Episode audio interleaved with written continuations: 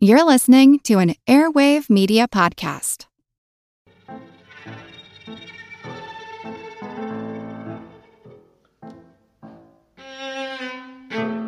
In the rainforests of South America and the Caribbean lives a toad, scientific name Pipa pipa, that's about the size of your hand. It's shaped a bit like a hand as well, since it's so flat it looks like it was run over by a cartoon steamroller. The broad surface of the Suriname toad is helpful because its wide back is how it gives birth. My name's Moxie, and this is your brain on facts. When you need mealtime inspiration, it's worth shopping Kroger, where you'll find over 30,000 mouthwatering choices that excite your inner foodie. And no matter what tasty choice you make, you'll enjoy our everyday low prices, plus extra ways to save, like digital coupons worth over $600 each week. You can also save up to $1 off per gallon at the pump with fuel points. More savings and more inspiring flavors make shopping Kroger worth it every time. Kroger, fresh for everyone. Fuel restrictions apply. A person could easily fill hours of airtime talking about bizarre mating habits of animals. From the white spotted pufferfish that draws intricate patterns in the sandy ocean floor to attract a mate, to the spotted hyena females whose pseudopenis, which is sometimes larger than the male's actual penis, is also their birth canal. Note today we're going to focus on the latter two thirds of the process gestation or incubation and birth. Even limiting the topic, there's still a lot I won't get to, like how certain reptiles determine the sex of their offspring with the exact temperature in their nests. The gestation period of animals is a matter of scale. The larger an animal is, the longer it takes to make a new one, despite the resources of the mother being large as well. If all the dimensions of a given animal were doubled, that animal would now have eight times the volume owing to the square cube rule, and hence eight times the weight of before. But the thickness of the umbilical cord through which all of the growth nutrients flow will only be four times as large. So, all else being equal, it would take twice as long for the necessary nutrients to go through. If you want to get super math nerdy about it, and you're welcome to, the volume and therefore weight of an animal is proportionate to the cube of the scale, so scale is proportionate to the cube root of the weight of the animal. I read it, but I don't understand it. We can scale back on the maths a bit by looking at examples. Humans have a gestation period of 40 weeks, one week short of nine months, while humans' best friend has a gestation period of two months. For small animals like rabbits, the period is about one month, and for mice, about three weeks. The medal for shortest gestation of a North American mammal goes to the possum, which finishes pregnancy soup to nuts in under two weeks. This may have less to do with their size than the fact that their average lifespan is only about three years, so replacements are needed constantly. Elephants are pregnant for a long time, like really, really long. 95 weeks, in fact almost two years. This marathon baby building is one reason that female elephants usually don't have more than four calves in their whole lifetime. Who's got the time? A giraffe needs almost 15 months to form its 150 pound or 68 kilo baby, which starts life off with a bang. Giraffes give birth standing up, so it is de rigueur for babies to fall 6 feet or 2 meters to the ground in the process of being born. There are exceptions to our easy to follow big babies means long pregnancy guidelines, of course. A 110 pound or 50 kilo hippo is ready to debut in only 8 months, even faster than a 7 pound human baby. Black bears are pregnant for 30 weeks, but their cubs only weigh about 1 pound or half a kilo. One thing that this list of gestation periods can't take into account are pregnant pauses, by which I mean pausing pregnancies. That's right, some animals have the ability to say, you know what, now is not a super great time for me to have babies. Let me just hold this embryo in its tracks and turn my uterus into a sci fi stasis chamber while I wait for conditions to improve. Since it was discovered in the 1850s, more than 130 species of mammal have been found to have this ability. The pause, called diapause conveniently, can last anywhere between a couple of days and up to a year. In most species, this happens when the embryo is still a tiny ball of less than 100 cells that has yet to attach to the uterus. Pausing pregnancy isn't the sole domain of any one class or family.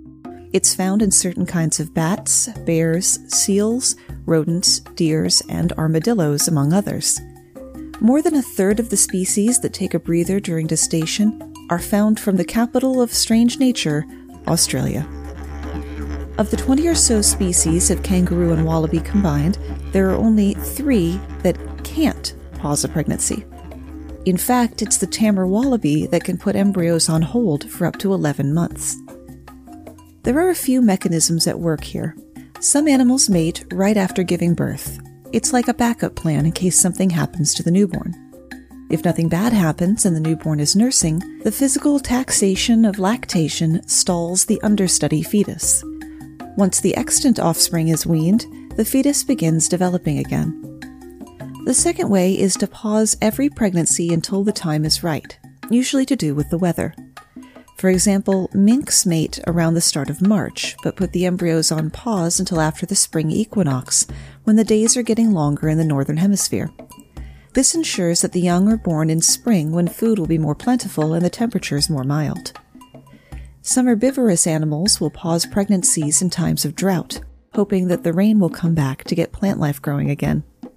The tammar wallaby combines these two methods to ensure that the joey is ready to leave the pouch in spring rather than the middle of a hot Australian summer. Diapause was first identified in 1854 after hunters in Europe noticed that pregnancy in roe deer seemed to last a lot longer than in other types of deer. Since then, scientists have been fascinated by this process, and it's helped us understand more about basic reproductive processes in all mammals. But how the process worked at the molecular level is still a mystery. Until recently, there seemed to be no connection between which species used it and which didn't, and there didn't seem to be any unifying mechanism for how the pregnancy was paused.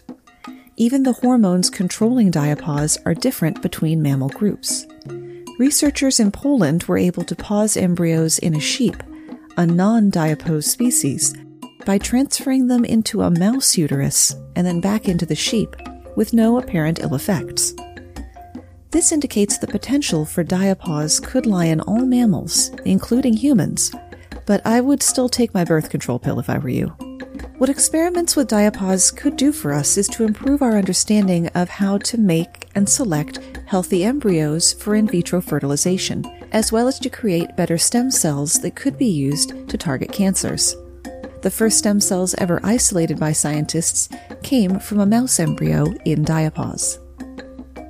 Whether or not the pregnancy was paused, once the baby or babies come out, they need to eat, and for mammal babies, that means milk. A mother's milk contains a concoction of nutrients, fats, proteins, and carbohydrates that are essential for a baby's development, as well as a cocktail of protective factors to effectively supply the baby with an immune system until it can develop its own. All mammals produce milk, but they don't all produce the same milk.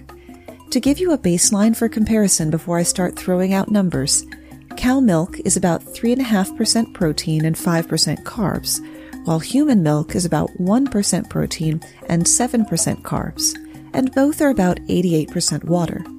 You won't find much water in the milk of the hooded seal. Their milk is more than 60% fat, more like a premium milkshake than milk. This high fat milk is crucial for the seal pups born into the freezing waters of the North Atlantic and Arctic Oceans. The pups also only nurse for about four days, having been born on floating ice, an environment that is both unstable and unreliable, so the seal mama needs to pack a lot of energy dense fat into her milk. The pups can consume over 16 pounds or 7 kilograms of milk every day. Their body weight doubles in the first week of life. Conversely, in the savannas of Africa, the black rhino has the skimmest milk going, only about 0.2% fat. They also nursed for almost two years, which is only possible with a thin milk, given how many resources lactation demands. Tammar wallabies, which are quickly stealing today's show, produce milk for their joeys at Willy Wonka levels of sugar, about 14%, double the amount of human milk and one of the highest levels among mammals. For my money, the most interesting thing about marsupial mammaries is that they can produce two different milks at the same time. Wallabies and kangaroos can conceivably, no pun intended, have one embryo in the uterus, a basically fetal joey in the pouch, and an older joey who still comes in to nurse. The teeny tiny joey gets milk rich in sugars, while the older one gets milk higher in protein and fat.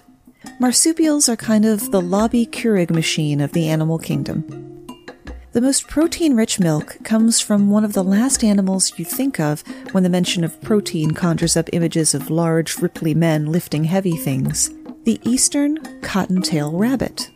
The 15% protein comes in handy as they have to leave their young unattended for long stretches to go out and forage, returning to the nest only once or twice a day to nurse.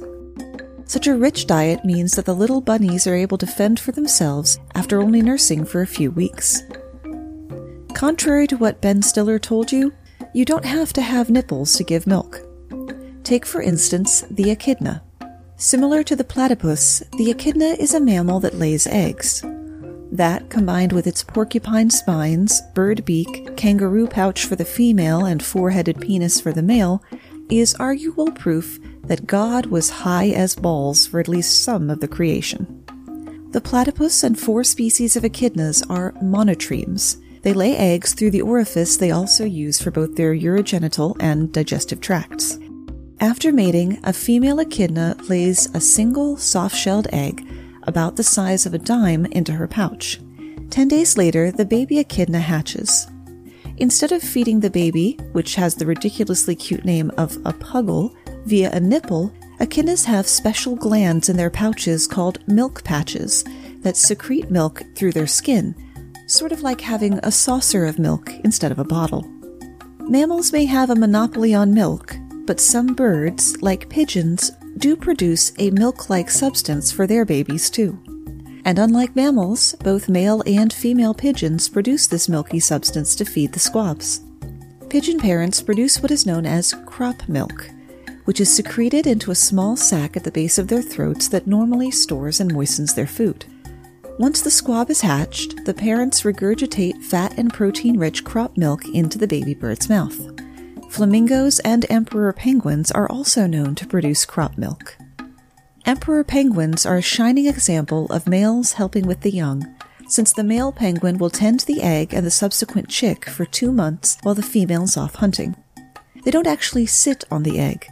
They keep it warm by holding it up off the ice on their feet and covering it with a roll of skin called a brooding pouch. Even as great as Emperor Penguin dads are, they had stiff competition for the world's greatest dad mug. For almost every species on Earth, the female holds the majority of the responsibility when it comes to pregnancy, childbirth, and looking after the young until they can survive on their own. Almost every species.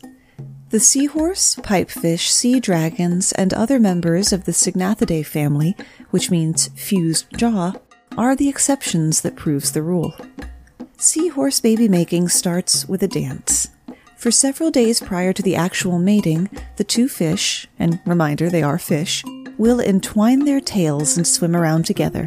When the time is right, they swim in a sort of snout to snout embrace, and the female uses an organ called an ovipositor to transfer her eggs to the body of the male in his brood pouch. You can track the progress of the transfer by watching the female get skinnier and the male get bigger as it goes on, like a really strange progress bar. When it's all done, the female swims off on her merry way, though she does pop in on the male each day to say hi. The male finds a choice piece of plant life to anchor himself to while he fertilizes the eggs. Two to four weeks later, depending on the species, as many as 1,000 My Little Sea ponies called fry spew forth. The sheer number and the fact that the male will be ready to mate again in a matter of hours is helpful because the survival rate for the fry is really bad. They're basically like plankton, floating around waiting to be eaten for the first few weeks. The process is similar for leafy sea dragons, which look like seahorses in a carnival parade. Except the eggs are stuck to a brood patch on the dragon's tail rather than being in a pouch, and the sea dragon fry are better able to take care of themselves. The seahorse's uncurled cousin, the pipefish, uses a slightly different approach. Like seahorses, female pipefish drop their eggs into the male's brood pouch, which is on their belly but kinda close to their head. There, they fertilize the eggs and carry them until the offspring, usually between 5 and 40 in number, hatch a few weeks later. What's interesting about pipefish is their ability to use resources differently for the eggs from different females. Males of this species have been known to not take care of offspring that come from a mother who is smaller than another mother that gave them eggs. Males put more resources into broods from larger, more attractive females. They also don't put as much effort into ensuring survival in a brood if they've just hatched a successful, healthy brood from a large female. I'm Jane Perlez, longtime foreign correspondent and former Beijing bureau chief for the New York Times. I've been a foreign correspondent in lots of places Somalia, Indonesia, Pakistan, but nowhere as important to the world as China. I mean, China is not dropping anti democratic paratroopers into Montana. But of course, we did see things like the weather balloon slash spy balloon riveting the whole country for a week. This is Face Off, an eight part series in which we'll take you behind the scenes to key moments in the tumultuous US China relationship. We'll speak with a diplomat, a spy, a tech reporter, a US admiral, even Yo Yo Ma. Plus, my pal and noted China historian Rana Mitter joins the conversation. We'll look at what's driving the two nations apart and explore whether anything can help bring them back together. Face Off launches April 9th. With Wired Science, you can geek out all you want. It's a podcast for anyone obsessed with math, science, space, biology, or technology. And it provides in depth coverage on current news and discoveries. From strange diseases that turn your tongue fuzzy to tech that'll help crops grow from space. New episodes are released nearly every day, and they're typically under 10 minutes, so you can easily make them a part of your daily routine. Listen in the morning while you're getting ready, or during lunch while you check NASA's astronomy picture of the day. Check out Wired Science now, wherever you get your podcasts. That's Wired Science, wherever you get your podcasts.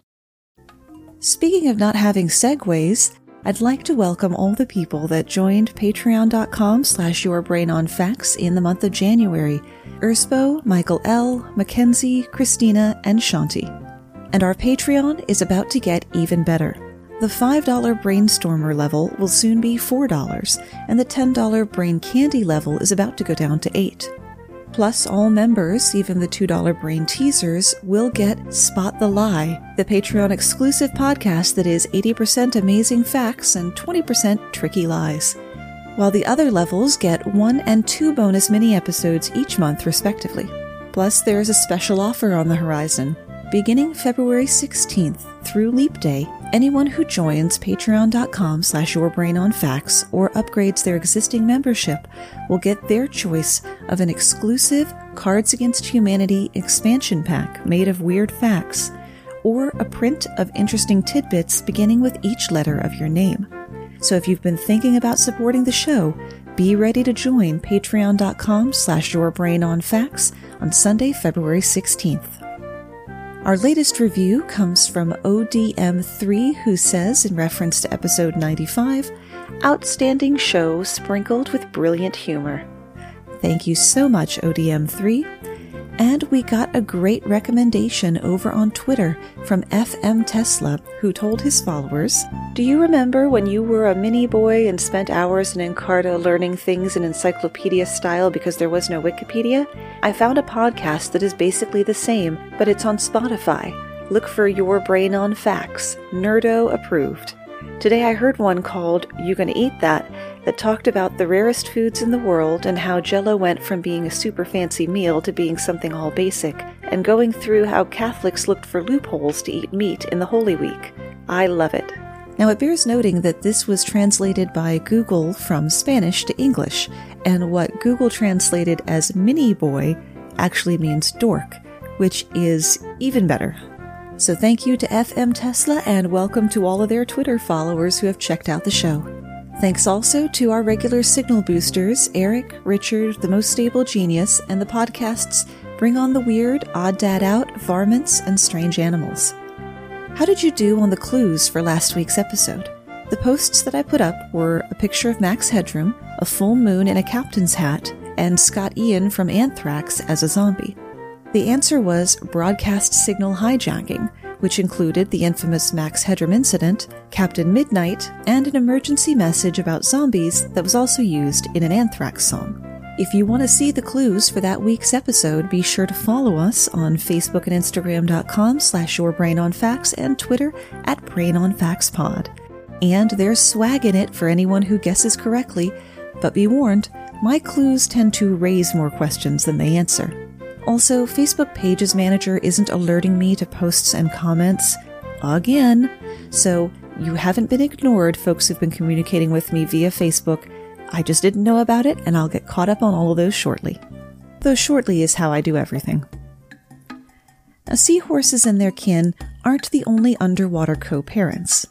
The African cichlid does what they do without benefit of a brood pouch.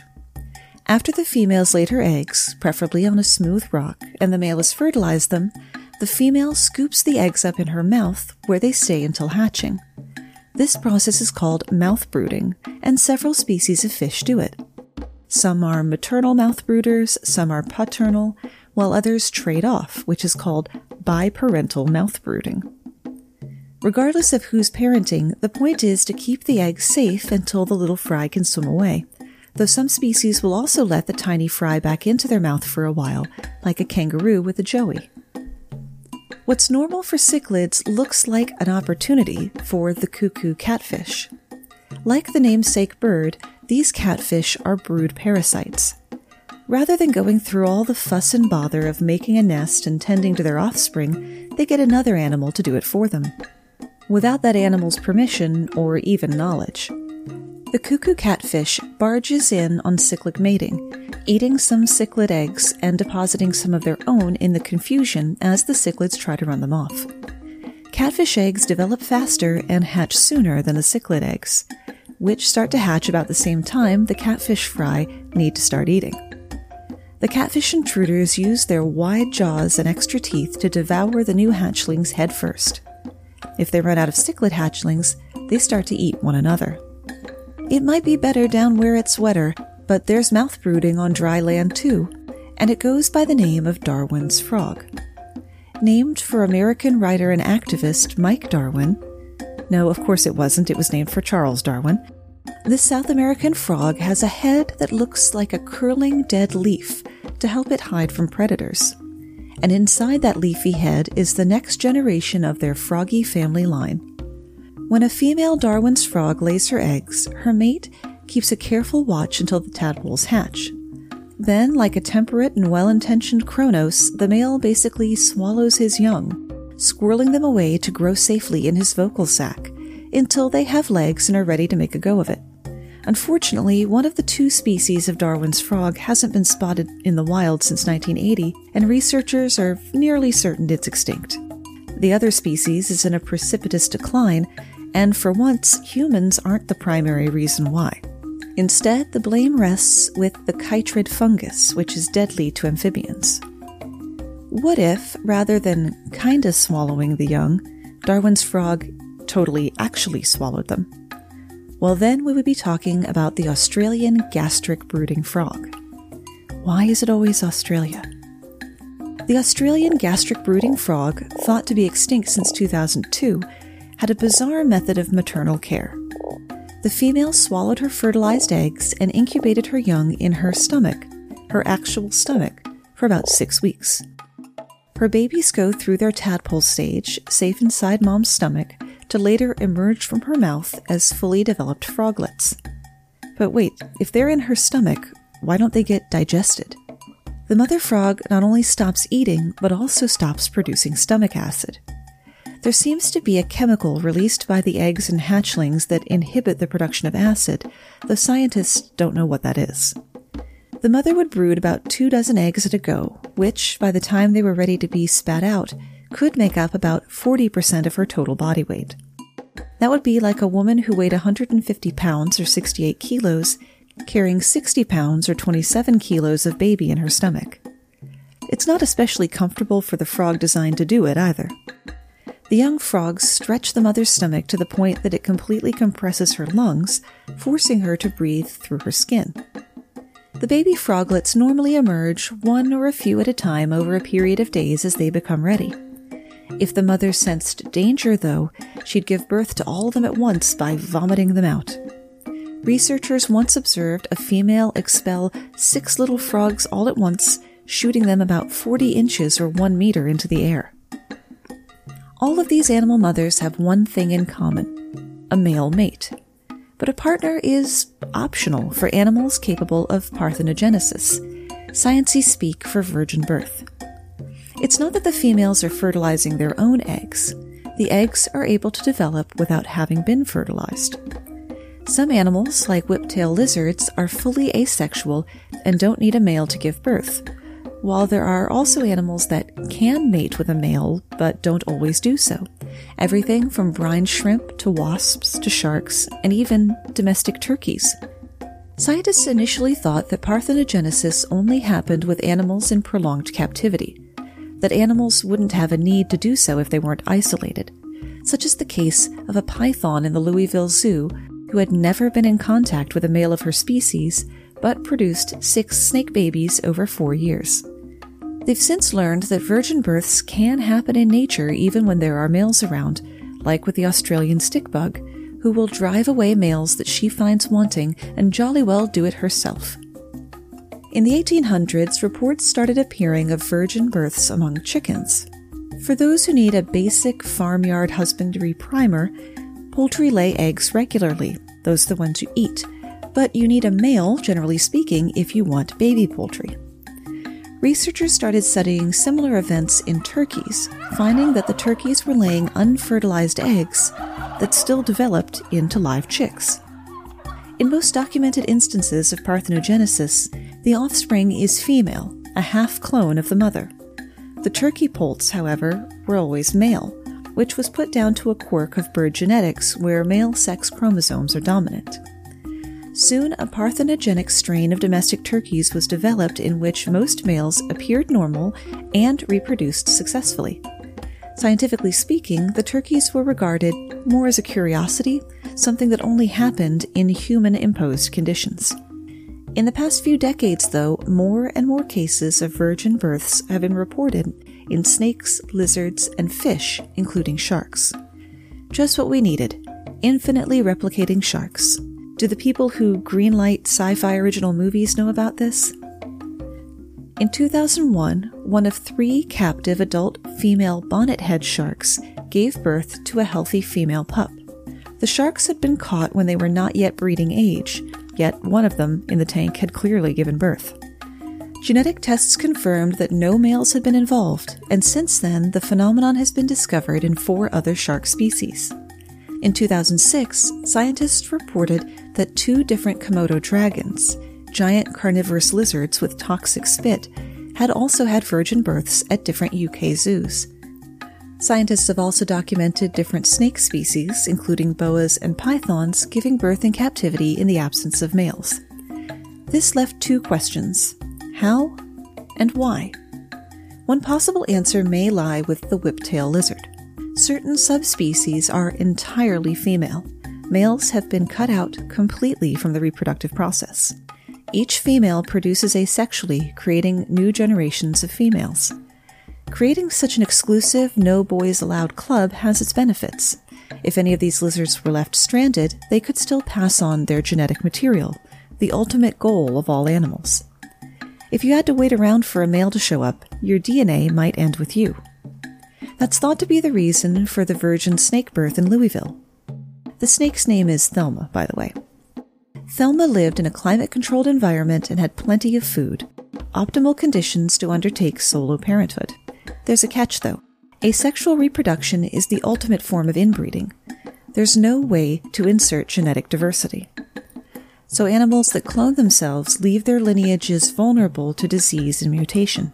For that reason, after the virgin births of the Komodo dragons, scientists recommended that the dragons, which are endangered, not be kept in isolation. They would need genetic diversity to withstand a chance of long term success as a species. Some scientists believe that parthenogenesis may actually be an ancient form of vertebrate reproduction.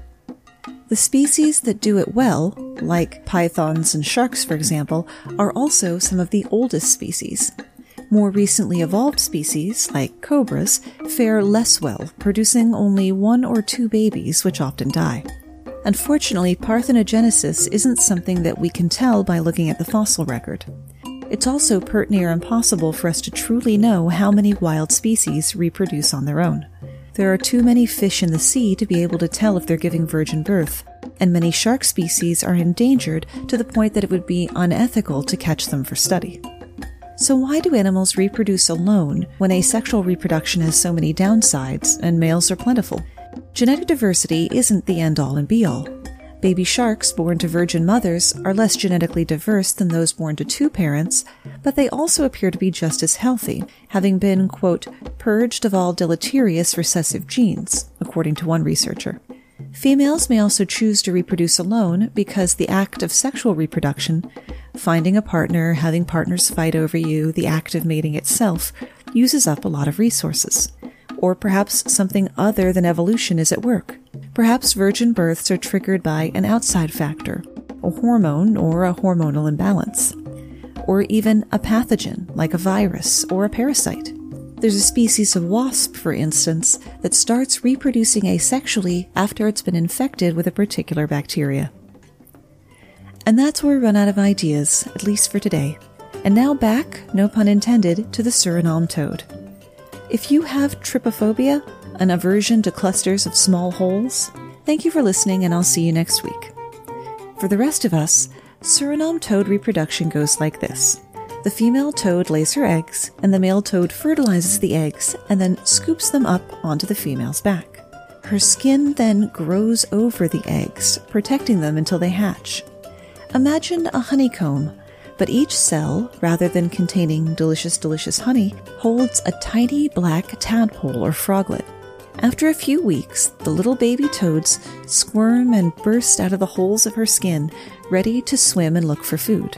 The female then sheds her skin and is ready to mate again. It's weird and gross and amazing. Remember, you can always find the complete script for the episode and all of the research sources at yourbrainonfacts.com. Thanks for spending part of your day with me.